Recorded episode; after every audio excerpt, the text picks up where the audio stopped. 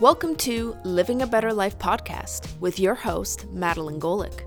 This is a weekly podcast exploring a variety of topics on how you can live a better life, not just physically, but in all aspects of what it means to be human living in a modern world. This podcast is for entertainment purposes only and should not replace professional or medical advice. This podcast is sponsored by Ecophysiotherapy, where their mission is to educate, empower, and rehabilitate you back to health. Without further ado, please enjoy the show. Just a quick thing before we begin today's podcast. Are unpleasant symptoms of digestion getting you down? Bloating, abdominal pain, constipation, indigestion, IBS, bowel dysfunction, SIBO, colitis? Well, we are now accepting new applications for our group physiotherapy program. To learn more, go to ecophysio.com forward slash group and submit an application, and we will get in contact with you once we receive it to see if it's a good fit for our program. Welcome, everybody, back to the podcast. On today's episode, we are going to be talking about lichen sclerosis. My guest today is Jacqueline. Jacqueline, welcome to the show. Hi, thank you so much for having me. I'm super excited and honored to be here. I'm really grateful to have your time to, um, you know, get more educated and, you know, help other people who might be going through something learn a little bit more. So, you know, perhaps they have maybe an easier road or things that they can you know navigate forward especially mm-hmm. with this but before we kind of dive into the topic i thought maybe we should start off with like tell us a little bit about you yeah, sure. Absolutely. So um, I'm Jacqueline. I am the author and face behind the Lost Labia Chronicles, where I talk about all things relating to lichen sclerosis. Um, I am 35 years old, married, living in Toronto, Canada.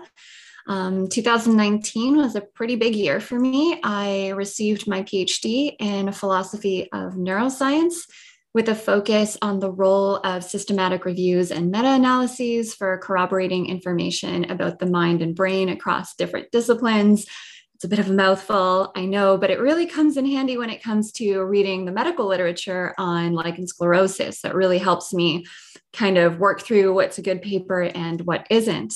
Um, nowadays, I do work as a full time data analyst and marketing manager for a small information services firm in Canada.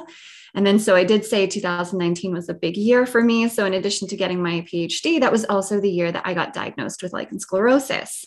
Um, and I got diagnosed finally after suffering for over 10 years trying to get a diagnosis, trying to get an answer for what was happening in my body. But fast forward to today in 2022, I've been in remission for about a year and seven months now, um, which is just fantastic. And I feel so very blessed. And so now I spend a lot of time on my off days or my off hours, I guess, really trying to help educate folks about lichen sclerosis and provide support to others with lichen sclerosis. And I think that's, you know, a great segue into can you tell us what lichen sclerosis is and, you know, maybe um oh, I'm sure we'll get into like how it showed up in maybe mm-hmm. perhaps your journey, but what other people might be experiencing that yeah, so maybe we'll start with like what is like lichen sclerosis. Absolutely. And that's a great question because it's a question that a lot of people have no answer to, especially when they're first diagnosed. They're like, what, what does this mean? So, lichen sclerosis is a chronic inflammatory skin disease that primarily affects the vulva and the perianal kind of region. So, it it isn't exclusively a genital condition, but it tends to affect the genitals primarily. And then some folks can get lichen sclerosis, say, on their arms, their stomach, etc. It's wildly considered to be an autoimmune disease that may have a genetic component, although they're still working on trying to understand and isolate those genes responsible. Due to the area that it affects, which is kind of our vulva, that anal region, it kind of is a disease that sits in between two um, two fields. So we have gynecology on the one hand because it involves kind of the genitals, but then we have dermatology on the other hand, because it affects the skin of the genitals. So it's very much a chronic inflammatory skin disease of the genital area. So there are two um, researchers, Dr. Kraft and Dr. Goldstein, who work out of the Center for Vulvovaginal Disorders in Washington, D.C. And they've made a lot of progress with respect to understanding lichen sclerosis and how they explain it, which is how they understand the disease so far, is that there exists a protein or a collection of proteins that sit at the basement layer of the vulvar skin. And the body sees that protein and it identifies it as not self. So when the body identifies something as not self, it responds as if there is an intruder in the body that is potentially going to cause harm. Therefore, this triggers this kind of inflammatory response to attack the intruder. And that inflammatory response is what creates this sclerotic tissue, this hardened, thickened tissue that we'll get into shortly. And this inflammatory response is responsible for a ton of the different signs and symptoms of the disease, which we'll get into momentarily. Um, but I do think it's important to note that lichen sclerosis is a progressive disease. So if it's left untreated, your symptoms will worsen over time. So it's super important that however you choose to treat, you look at treating the inflammation because that's really what's causing all of your symptoms. So that's kind of lichen sclerosis in a nutshell. That was so beautifully said, first and foremost. I was like, wow, okay, that I just, that was really well said. Uh, one thing that I, a question that came up in my mind, because we're talking about vulvar tissue and mm. it's like a skin and genital. I'm, I'm curious, do men Yes, absolutely. Yeah. So anybody, yeah, any, um, so it presents a bit differently with folks with penises. Um, so some of their symptoms are slightly different. Um, and I, I, believe that they treat in a way that's that's different from females. Um, with folks with penises, a lot of the time um, they will actually treat by doing circumcision. Um, so that's obviously not so much an option for folks with vulvas. So, but yes, it can happen if you have a penis. It is totally possible to get it as well. So it's not just a vulva. The vulva is just what I know because that's what I am working with. And that's where my research kind of focuses. Yeah.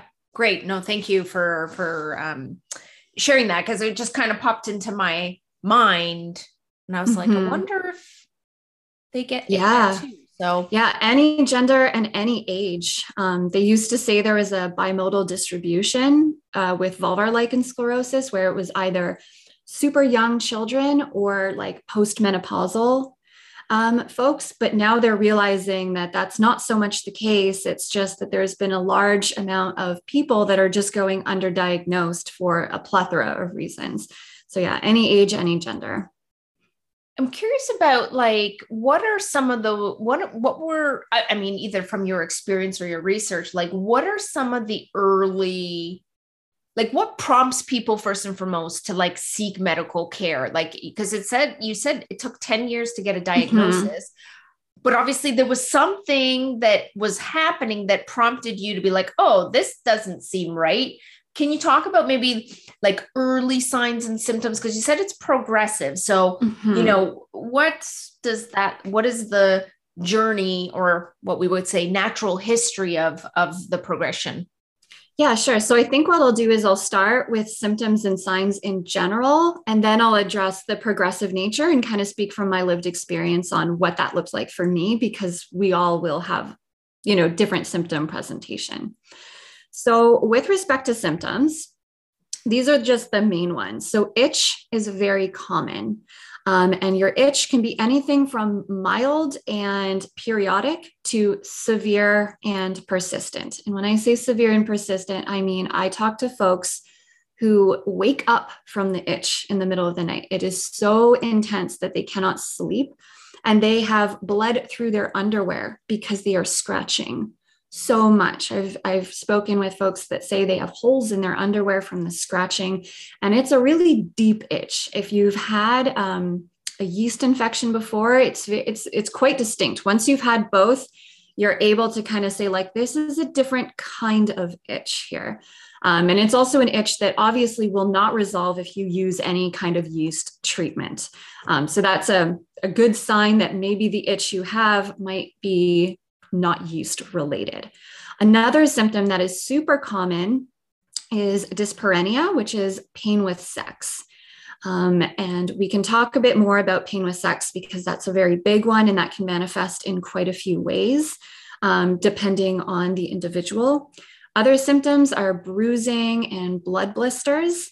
And then there is vulvar pain, which varies from person to person. It could be like a burning pain, a stinging pain, or just like a, a, localized general kind of vulvar pain that you just don't really know how to describe. And then the last one that's really common is um, fissures and tearing. So the skin of lichen sclerosis is different than the skin of somebody without lichen sclerosis. Um, and this is all comes back to that inflammatory response. It causes a lot of inflammation. And what it does is it causes the skin the you know so the inflammation that protein is at the basement layer. And then at the layers in the middle and the top those layers basically get really hard and thickened. So because they're super hard now they don't have the normal elasticity that the vulvar skin would have. So if you think about a thick rubber band if you're trying to pull it you pull too hard it's just going to crack. And that is exactly what can happen with lichen sclerosis skin. So that can be tearing and fissures. You can get these little micro fissures, or you can get a big tear. Tearing very commonly happens when people have penetrative sex. Um, but some folks um, can tear just from moving the wrong way. They can go up the stairs and there's there, there we go, it tore. So it's very sensitive, the skin. So a lot of pain and a lot of itch are the, the main symptoms. And then the signs that your doctor will look out for one is discoloration. So, discoloration of the vulvar area, and that could either look like a general lightening, so an overall paleness to it that, you know, is it's not just their skin tone, there's like a distinct lightening of the area, or there are um, white patches, white kind of thickened raised plaques that can be anywhere on the vulva. So those are definitely a big sign of this is this could very well be a lichen sclerosis case. Another sign is scarring and architectural changes. So scarring is just a word that they use in the medical literature to describe fusing. So I will talk a little bit about fusing because this is really important and this is something that a lot of folks with lichen sclerosis have. And it's something that I never knew was possible. I didn't even know to look out for this because I didn't know that parts of you could fuse together, um, but they can. And this again has to do with that thickened skin. Basically, the thin becomes thick, hardened, and the texture changes. So you can have different parts fused together. Some common examples are um, people will have their clitoral prepuce or the clitoral hood confused to the clitoral glans. You can have fusing of the labia minora to the labia majora. You can have fusing around the vaginal opening. And then some folks even get fusing partial or complete over the urethra. Now, obviously, that involves you know urgent action on the the part of the health practitioner but these changes can be very alarming both from a mental like I can't believe this is happening to my body. And it can also cause pain. So, if there's scarring in the vaginal opening, then penetration will become more painful. If there's scarring on the clitoris, that can lead to decreased sensation, um, which, you know, kind of downstream causes issues with libido um, and whatnot. So, the vulva will look as different. And we all know that all vulvas are different and all vulvas look unique but there is this distinctive color, discoloration, and scarring and fusing that are just, you don't see that in a healthy vulva. So, those are the main signs and symptoms. Now, I'll talk a little bit about how it progresses, but I'm mostly going to speak from lived experience here. So, um, the symptoms and signs, you don't need to have all of these. So, you could have itch, but no pain. There are some people with that or they have discoloration and scarring, but they have no symptoms. and they actually find out they get diagnosed going for like a routine pap smear and then the doctor notices a lot of fusing and white plaques and says hey are you itchy? And they're like no. And they're like well i think you could have lichen sclerosis. So you don't have to have all of these. It presents differently in different folks. So and that's important when we talk about progression because that means that someone's initial symptom could be different from somebody else so in my case my first symptom was pain with sex and I didn't quite understand what was going on. Um, but it was persistent. So I, you know, the first time I I, w- I wasn't too concerned. I thought I'll just bring this up to my doctor and see what they have to say. And, um, you know, they kind of take your history, they look at your vulva, and yeah, no, you're fine. Um, okay, cool. I guess um, just a weird little blip in the road and uh, we'll just move on from here. Um, but my pain with sex did get progressively worse. And the pain kind of felt like burning pain, but there was also like a stinging pain that came afterwards. So after penetration was done, like for the rest of the day, it would feel like I'm burning. And when I would urinate, it would sting.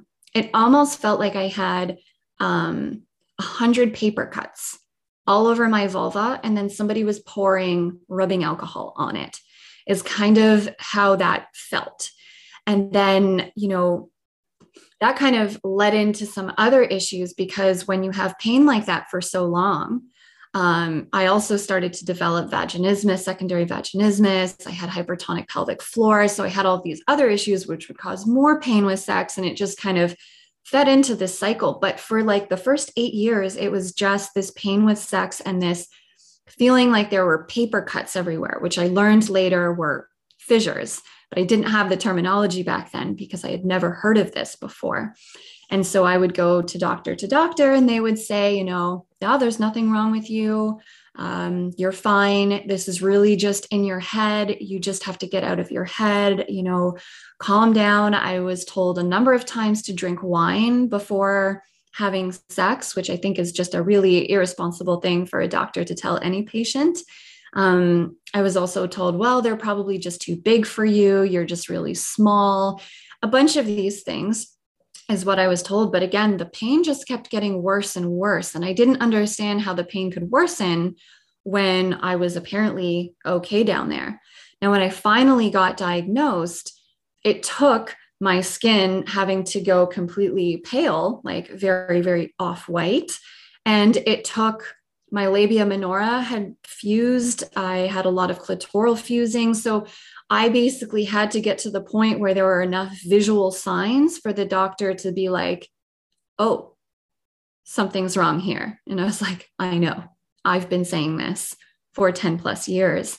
So if you don't treat, you can it can progress and it can start to scar more so you can experience more fusing um, more architectural changes you can have atrophy all of these things will just continue to change silently in the background and you know the other piece to this is that we're not taught or I, I definitely wasn't taught to check my vulva so i wasn't looking down there all that time i never looked to see what was going on so I didn't know. So unfortunately, in my case, it was just progressing and uh, things were fusing and things were changing. And I had no idea. So this can happen to folks if left untreated for a long time. Um, your symptoms can get worse and or the signs can get worse. And then another thing that can happen um, if left untreated is that if you have vulvar lichen sclerosis, you are at a two to six percent chance uh, risk of developing vulvar cancer. Now, this risk significantly goes down if you're treating properly. But, and again, a two to 6% risk doesn't sound very high, but when you're told that, it's very, very scary. Um, so, that is one way that the disease can progress if left untreated. So, that is something that's really important to note when we're talking about lichen sclerosis. I had a thought just kind of come to my mind as you were saying, like we're not taught to check our vulva.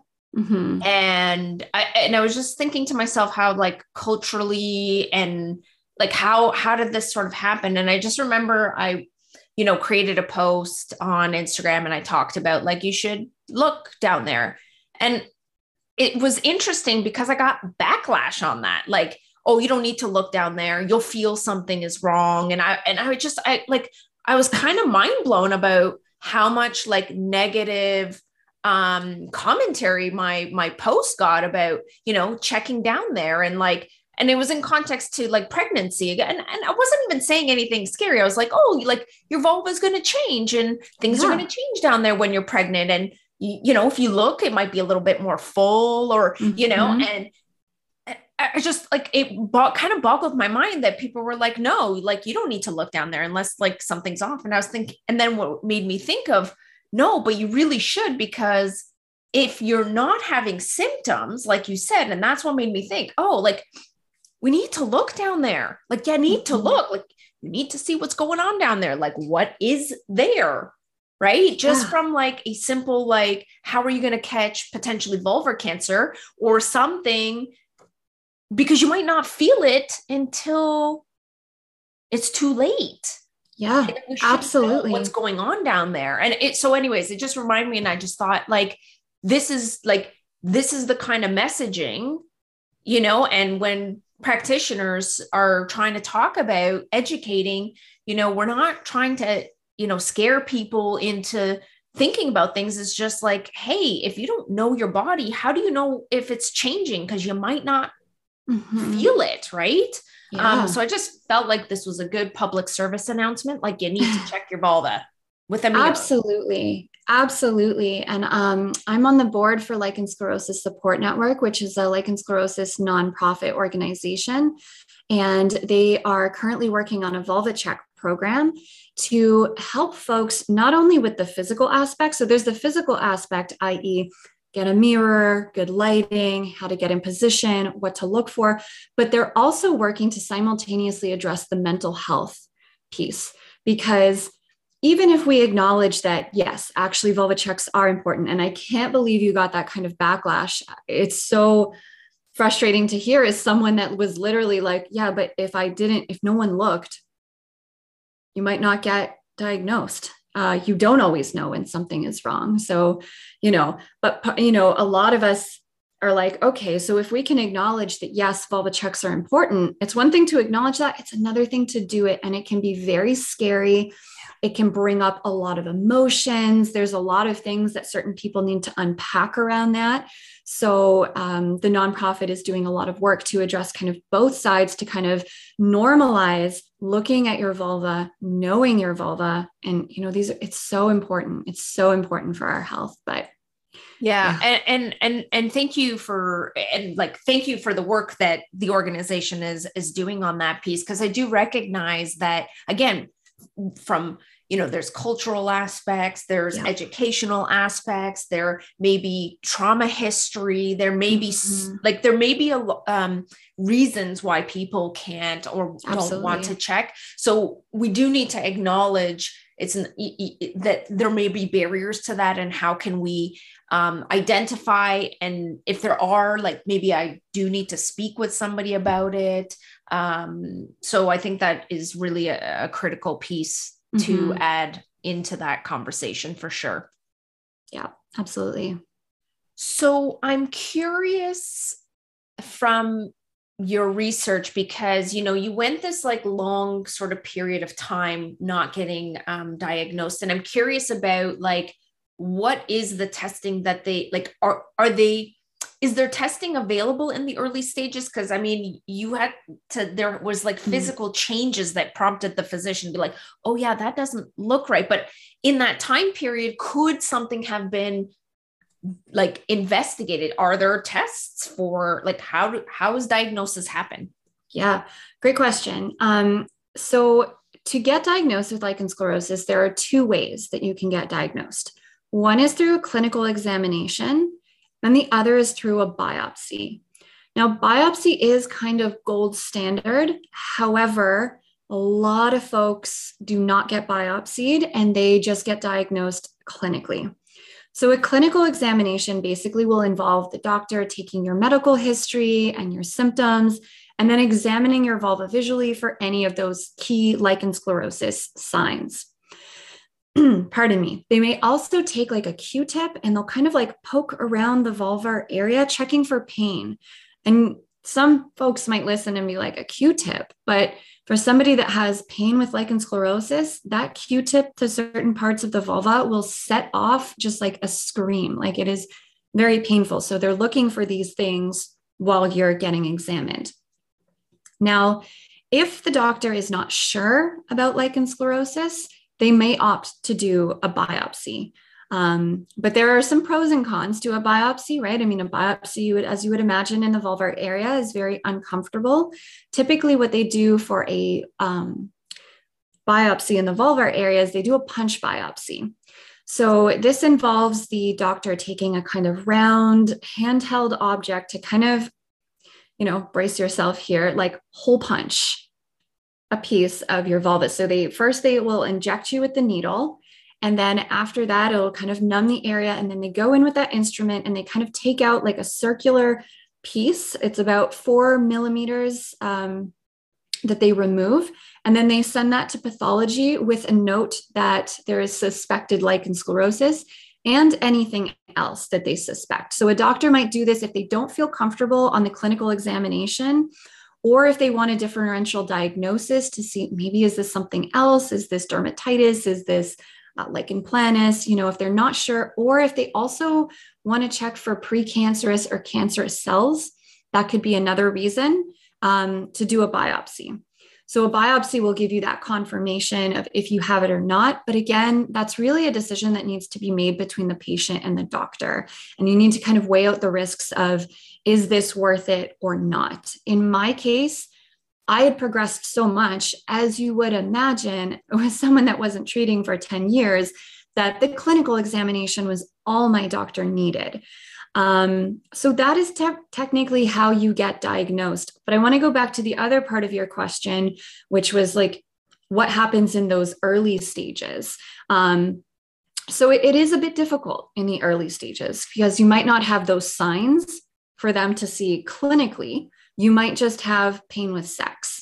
And pain with sex, as you know, could be a number of conditions. So this makes it a little bit more challenging.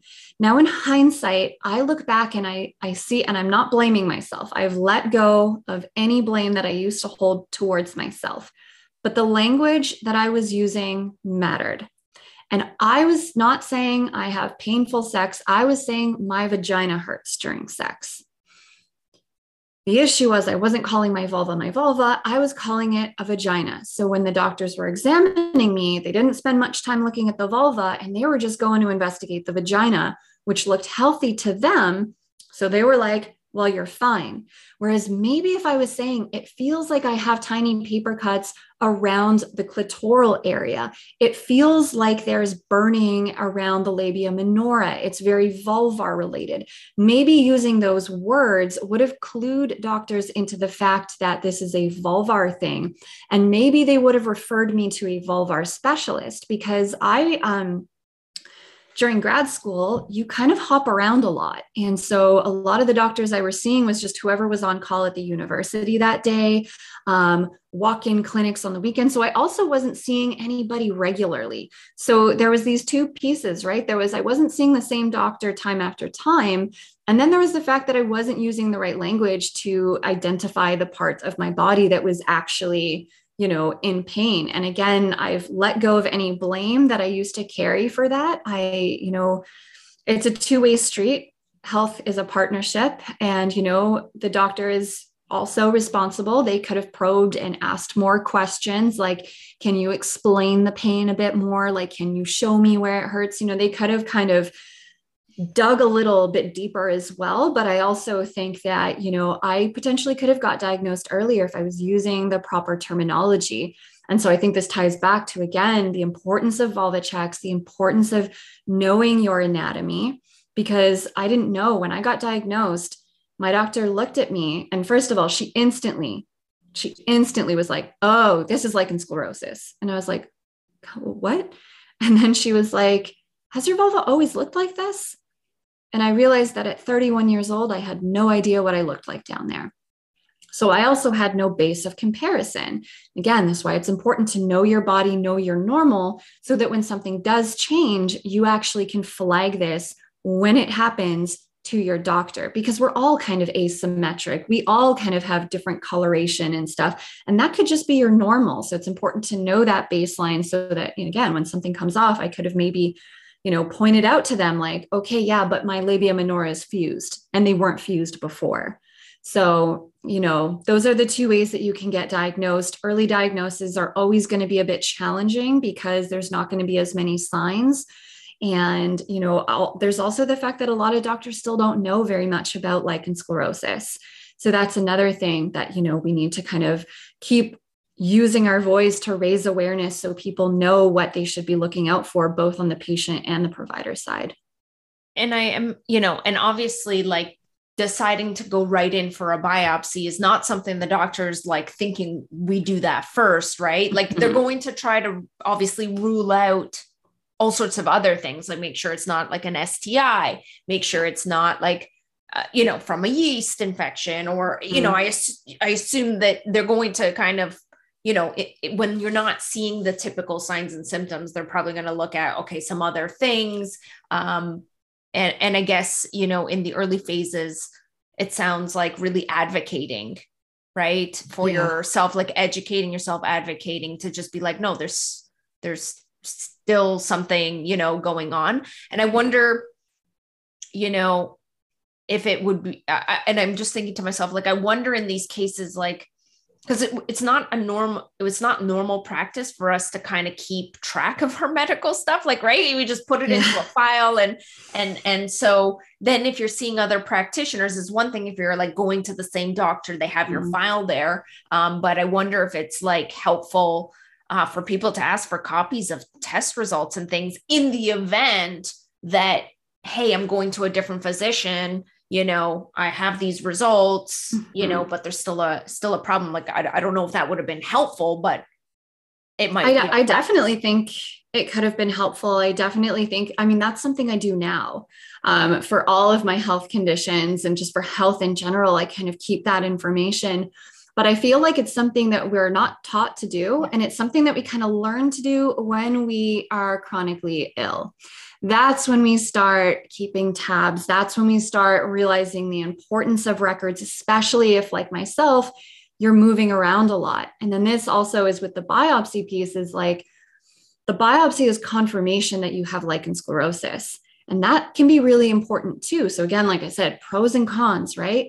Because right now I'm in remission. Remission Clinical remission means that a doctor looks, examines the vulva, and sees no more active lichen sclerosus. It means that the vulva has returned to a good, healthy looking texture. So, my doctor even tells me every time he's like, Your lichen sclerosus is so well managed. He's like, If I wasn't your doctor, I would have no idea that you had lichen sclerosus except maybe because you can't get rid of the fusing. So the fusing and the resorption, that does not go away, unfortunately. So I do have that. He's like, if it wasn't for that, I'd have no idea. So what happens is some people, they get diagnosed clinically, they treat, it gets into remission. They move to a different province, they move to a different state, they go to get their refill of their treatment, and whoop, the doctor doesn't want to prescribe it because they say, you don't have lichen sclerosus. Your vulva looks fine. So that can be a frustrating part. And that's when it can be nice to be like, here's my biopsy result, biopsy confirmed. But even if you don't, again, have that record of the clinical examination, have that record of the doctor will put down, you know, these were their symptoms, this was the signs, blah, blah, blah. Like you have that record, you can still bring that to a doctor if they want, they can connect with that doctor and see. But yeah, definitely, I think it's something that can help is to keep track of your records for sure. Which then it's one of the questions I was going to ask later, but I'm going to ask it now about like typical medical treatments because you were saying, mm-hmm. oh, I don't have symptoms, but I'm trying to get a prescription refill. So I'm just curious about like when you get the diagnosis and there's treatment, like a what's the treatment look like, and do you stay on that? Like, is the treatment protocol something that you now continue forward even in remission, or what does that piece look like? Mm-hmm. So, the gold standard treatment for lichen sclerosus is topical corticosteroids. A very common one that you'll hear um, is clobetasol, but there are a lot of different types that you can have. Like there's um, there's a site that breaks down each steroid by potency level. So we're using ultra potent, but there's also potent and mid potent and all of these different ranges. But typically they're treated with ultra potent topical corticosteroids, which have been proven to statistically, you know, they, they show a statistical improvement of that inflammation. So we really see a sharp decrease. That's why it's considered the gold standard. Um, second line are something called calcineurin inhibitors. They work very similar to the topical steroids, but they don't, they're not a steroid. Um, so they also will have this immunosuppressant action. The reason they're not prescribed as often is because they can really burn and really sting. Um, so doctors tend to not want to prescribe that because it's just so unpleasant for the patient. And then the patient is less likely to be compliant with their treatment. And then there are other treatments such as platelet rich plasma, laser, phototherapy, etc. But the research right now doesn't really support um, the ability for these treatments to actually have the impact that we want. So a lot of people have these treatments and they say, like, yeah, it really helped my symptoms. But for example, like with the laser, they'll report that their symptoms are better, but the inflammation on the pre and post biopsies for the study show that the laser didn't actually reduce any of the inflammation. So that's why those are kind of considered alternative treatments and they're not kind of the gold standard go to because they haven't yet shown to have that inflammation reducing effect that we really need to control the disease. And then, of course, there are other kind of complementary treatments that you can add on, which are things like diet and nutrition, support groups, therapists, pelvic floor physical therapists, dilators, topical hormones, emollients, stress reduction, etc. Those are things that you can kind of add on to those main treatment plans. And um, yeah, so for anybody listening, I do have uh, a free ebook that dives into all of this in detail. I kind of break down all of the medical literature on each um, treatment option. So if anyone is interested, you can get that at lostlabia.com slash ebook. If you want to kind of deep dive into that, this is just kind of like a general overview. And then, yes, you are correct. Once you start treatment, treatment as of right now is for life you basically start uh, using your steroid once a day. And then the goal is to kind of get you into a maintenance treatment where you're typically going to be using it two times a week. And that's ongoing for life. So, as I mentioned earlier, I'm in remission. And I, that, in addition to just, you can be in remission and have symptoms, by the way, it's a little bit confusing. Um, but I'm in remission and I actually do not have any symptoms anymore. And I haven't for a year and seven months. And I'm super grateful for that.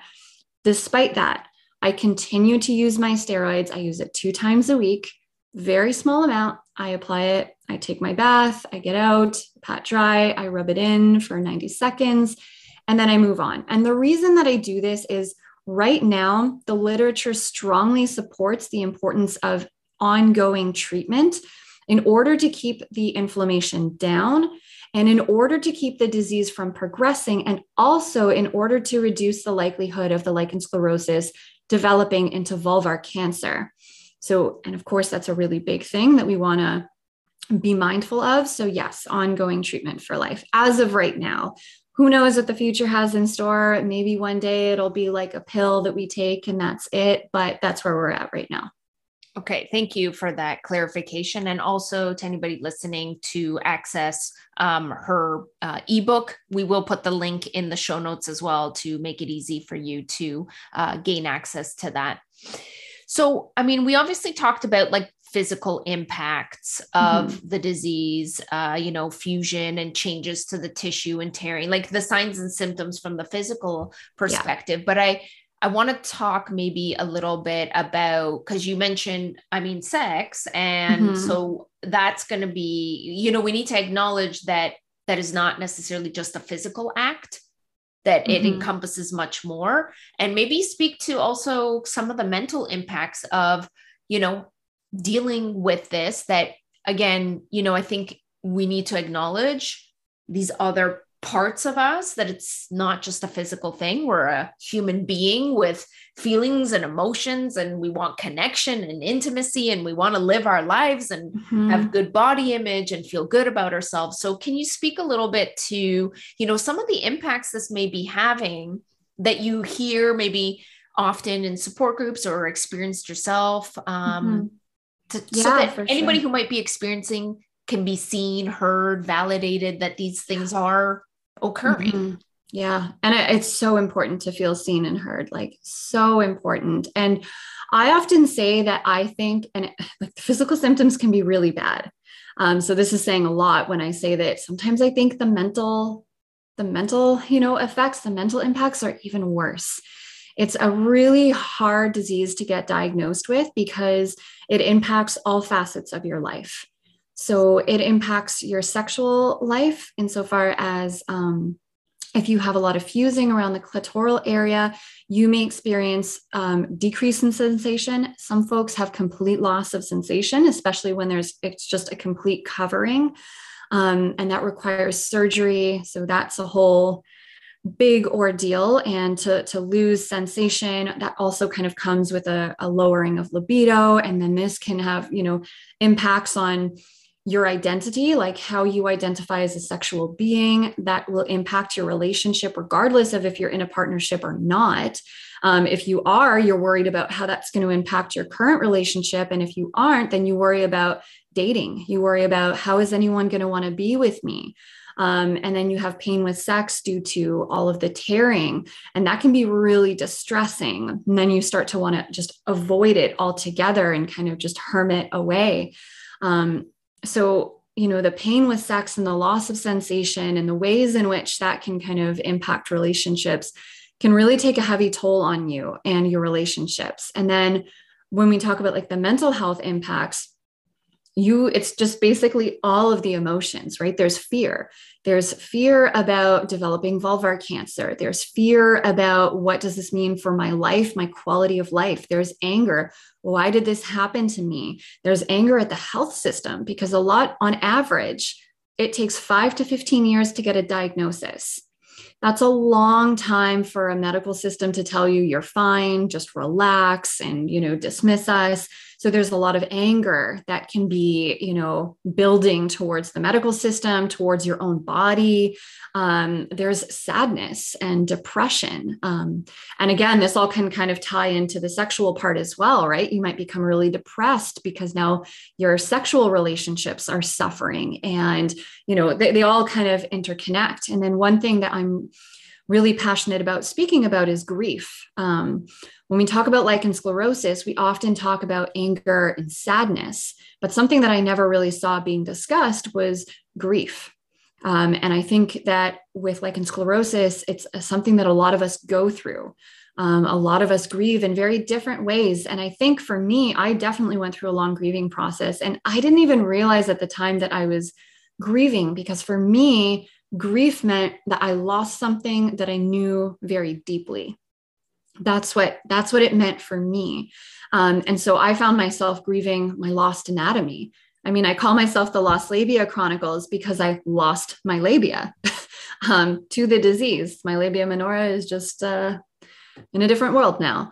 Um, and so I, I really had to, to grieve the loss of that. But it was such a peculiar grief because I was grieving something that I never really knew right? Like, and some people grieve uh, their loss of anatomy because they knew that part well, right? Some some folks are really familiar with their vulva, and to see their vulva change uh, like that can be very scary and very sad and very, you know, so they grieve that loss. But for me, it was like, how am I grieving? It was almost like I was grieving the vulva that I thought I would have, or something like that. It was just like a very strange, very unique kind of grief was coming in, and then other folks will have grief with respect to to motherhood um, so i have a project on my website called the grief project and i opened this up and i asked for anybody that wants to discuss their experience with lichen sclerosus and grief to do so because i kind of wanted to shine a light on the spectrum of grief and all of the ways, the different facets of how it can kind of play into our lives. And so there are some mothers who say, you know, I grieve the mother that I thought I was going to be.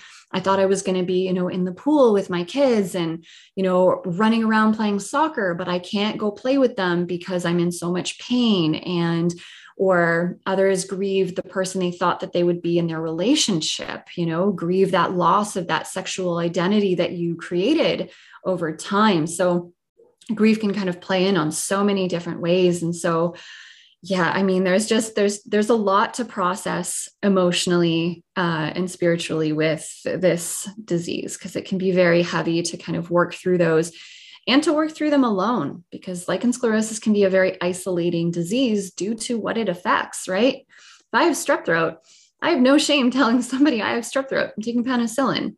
My throat is burning when i swallow. God forbid i tell somebody that my vulva is burning when i pee no, we don't discuss that. So it can be really isolating because there's a lot of shame that people have. So shame is another one. I actually felt a lot of shame about how my vulva looked. I had like really bad dysmorphia. Like I felt disgusted in what my vulva looked. So it's just like there's just there's so much for us to, to process. And again, because of what it's affecting, a lot of us feel like we can't speak openly about it. So this is all of these emotions are kind of being, they're just bubbling on the inside and they're not you know we're not able to put those out into the world so that can be really challenging. Yeah indeed. Yeah and eh, you know it's it's like down there is like down there and we don't go down there. We don't talk mm-hmm. about bruno is in my head right now. Yeah. From uh the movie my kids watching uh encanto it's like a big big thing. Mm-hmm. i'm like we don't talk yep. about bruno. Um but we need to talk about Bruno. So yes. there, there you go. If you if if you're a parent and have heard it enough, I apologize that I'm bringing it into this conversation as well. Um, but we need to talk about these things uh, in a safe space, right? And and I think that's kind of part of what your mission is is to create a safe space and peer group um, so that individuals can come together uh, who are also experiencing this um, this uh, condition and and the impact so that there's like a space for holding the emotion and you know being seen and heard right? Yeah absolutely. I wanted to i mean we've sort of talked about um you know how this can have impacts. We've certainly talked about you know um the challenges and the difficulties but i'd like to switch gears now and talk about like hope mm-hmm. and um, you know can individuals have a meaningful can people live a meaningful life and and you know what are some tips or some things that have helped you in the you know healing journey um mm-hmm.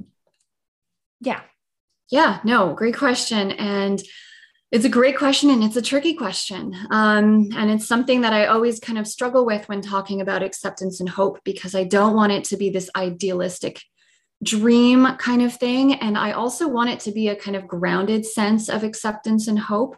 Um, I don't want it, you know, to be a toxic positivity kind of infused acceptance and hope because that can be very invalidating. Um, yes, we want to find acceptance. Yes, we want to find a way to live a life filled with values and joy. But I think sometimes we skip some steps along the way when we try and just get to that end part. And I think a big part of finding acceptance starts with really feeling and acknowledging where you're at, to sit with the grief, to sit with the experiences that or the sensations that trauma brings up, to sit with the, the fear and the anger and the blame, sit with all of those and process all of those. And that takes a lot of time. And when it comes to processing, we're all different. Some of us are kind of internal processors, some of our, us are more external, um, and we all have different ways that we process this. Um, so I think it's important to kind of find what works for you. Um, I think it's really important after sitting with them for some time to get it out of the body. Like I said, we're so isolated with this disease, we're so closed, we internalize so much. And I think it can be really important to get it out of the body Now, not everybody is ready to speak to other people, and that's okay. Getting it out of the body doesn't necessarily have to mean use your words and speak them.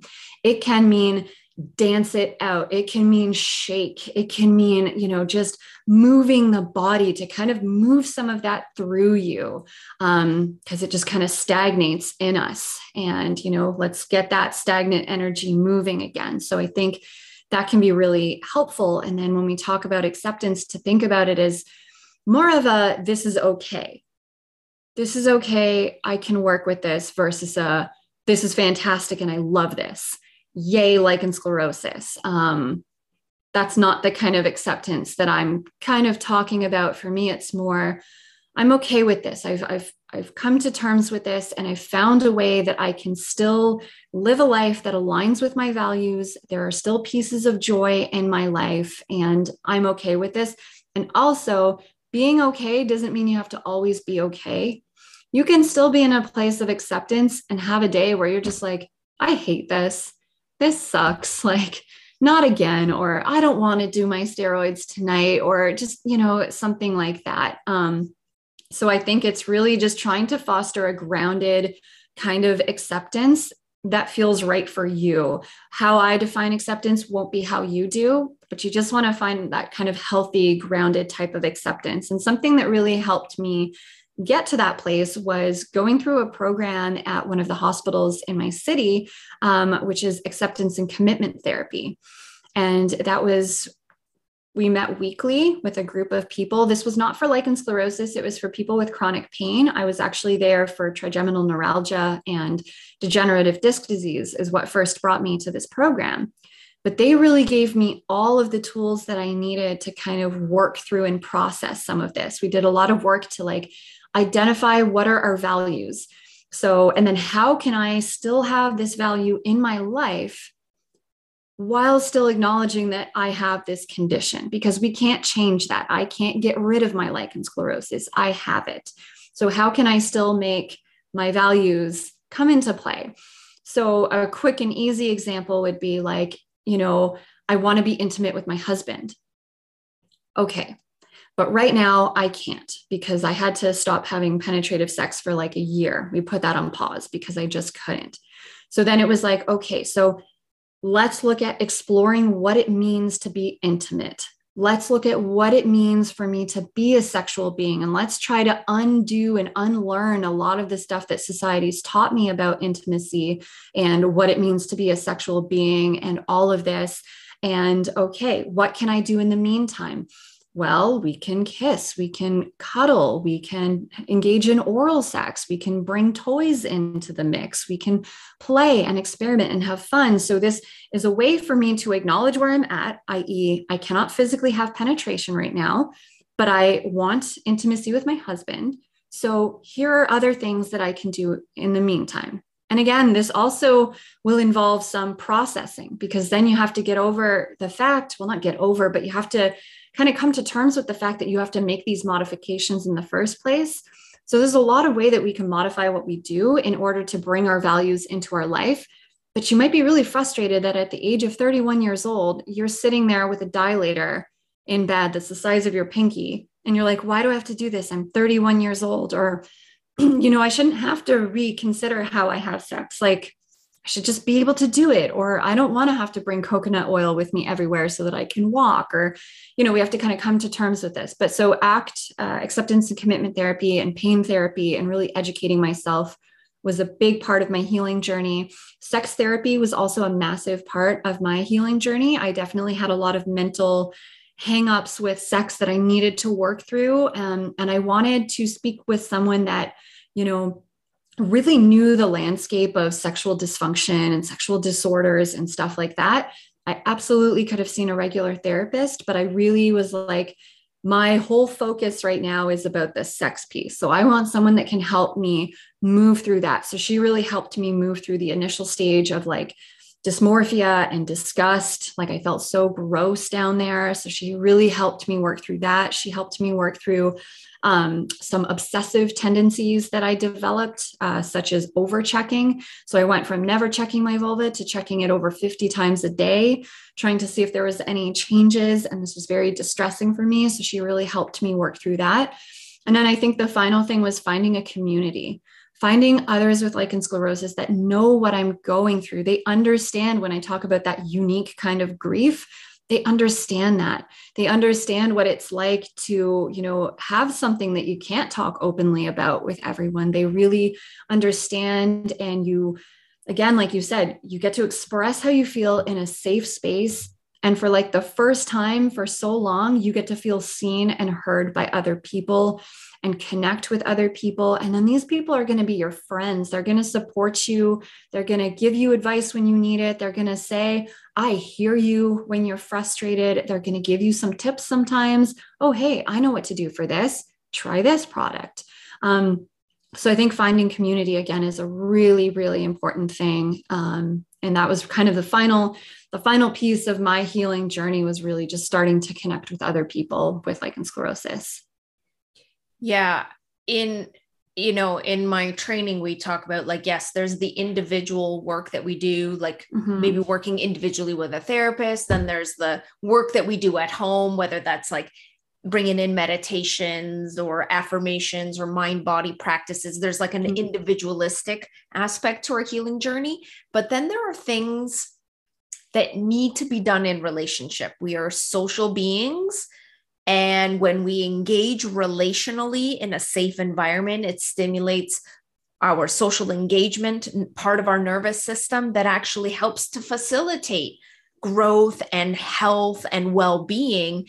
Um, and then there are hard emotions that, even if we sit with them, we also have our own self protective mechanisms that will mm-hmm. only allow us to get so close to it before mm-hmm. our our defense mechanisms come in so we do need other people who can hold space for us so that while we're sitting with an emotion we can go a little bit deeper than what we were able to do on our own because we are in a containment in a relational experience with somebody else and and so that relational piece of healing uh, i think is extremely important and often overlooked right so when mm-hmm. we think of our medical system it's like i'm going to see this doctor and it's going to be like me and this other person whereas there is this mounting um, evidence coming in that like we really there's tremendous benefit to group healing. Mm-hmm. Absolutely. I 100% agree with you on that. There's just, you know, I think both are important, right? Um, there's some work that needs to be done individually and on our own. And then there's some work that we need other people to hold our hand and to, to be on that journey with us. So I think really combining the two um, can be really, really healing. And if I can actually just say one thing about the hope piece, um, for anyone listening, my case was really bad when I got diagnosed. Um, really, really bad. And I thought that I would never be able to have sex again. I, I even told my husband, we're taking sex off the table. This could be years, this could be forever. Um, I just didn't think that I would ever be able to have pain free sex because it had always been, at the very least, just like uncomfortable. Um, but now I'm almost two years in remission. I have no more symptoms at all. And actually, um, on the 14th was the like my one year anniversary of being able to have sex again. Um, I can now have pain free, pleasurable sex, and it is the best sex of my life because I'm finally treating myself and I've gotten to know my body better. And, you know, I've really come into myself in that way. So, you know, all of these things that I never thought would be possible, they are. This doesn't have to be a death sentence. It doesn't have to be no more sex. There is light at the end of the tunnel, but that journey might be long, right? It took me a few years to really get to this point. I did a lot of work, did a lot of mental health work with my sex therapist. And, you know, I really just threw myself into the support groups and different LS communities and all of this. So it took a lot of work. I worked with dilators and pelvic floor physical therapists, but there, there is hope. It's just you know, it might take a little bit longer than a month. Yeah. Yeah. And thank you, you know, for sharing that piece on uh, on the hope and and sharing just also how much you know how much you had to put in and acknowledging that also there's that anger and frustration around needing to do all of that mm-hmm. work um so acknowledging that that part as well um and i just i'm really thankful and grateful to you for like sharing openly and having this discussion um because it's so important because mm-hmm. there you know there's people who may be on this journey who you know just don't know where to look or don't know where to turn or just don't even maybe have a grasp on like i don't even know what i'm supposed to ask or even say to my physician so mm-hmm. even from that perspective maybe you know this this is this is going to impact somebody's life and so i just want to acknowledge you know the bravery and the vulnerability and sharing your story um, and just the gratitude for um, educating us about this I wanted to ask because I'm sure people are going to be like, you know, how, where can I find you? Where can I follow you? I mean, we talked about the ebook, and so that's going to go into the show notes, but, mm-hmm. you know, where else um, can people interact with you? Yeah, sure. So you can find me on um, Instagram, is where I'm most active, but I'm also on Facebook and TikTok at the Lost Labia Chronicles, all one word, all lowercase. I also have a YouTube channel. We can have the link in the show notes, um, or you can just search me, The Lost Labia Chronicles, on YouTube. And then you have my website, which is www.lostlabia.com. That's where I have the blog. There's the YouTube videos. I have a whole resources page for support groups and anything, you know, resource wise, lichen sclerosus, as well as the free ebook. You can find that all on my website. And if you want to email me, I am Jacqueline at lostlabia.com. Thank you very much. And like I said, all of those um, contact links and everything will be in the podcast description, uh, so that you know if you're not sure about spelling or what was that and where where where can I find you, it'll all be there for easy access. Jacqueline, thank you so much. I really appreciate having you on as a guest today. Thank you so much for having me. It's been an absolute pleasure. I've learned already so much. So I, you know, awesome. I, I, I selfishly benefit from, you know, chatting with people uh, to, you know, continue my learning journey. So thanks for that. And of course, thanks to our listeners who join us in every single week. Uh, be sure to subscribe to the podcast because every week we're having a different conversation. And hey, you might learn something that you didn't know about. Uh, so be sure to not miss out on episodes. So, so hit the subscribe button and share this out. Even if you're like, well, I don't know if I know anybody or with this condition, you know, sharing it out, you again, it's silent and awfully often isolating so people are probably not going to share their struggles so just sharing out you know this episode you don't you never know what impact you might be having on somebody's life so hit that share button and we will connect with everybody on the next podcast wishing everybody a wonderful day bye for now Thank you for listening to Living a Better Life podcast. Make sure to subscribe to our show to stay up to date with our latest and greatest episodes. We would also love to hear your comments, suggestions, and reviews. Thanks again. Until the next episode. Bye for now.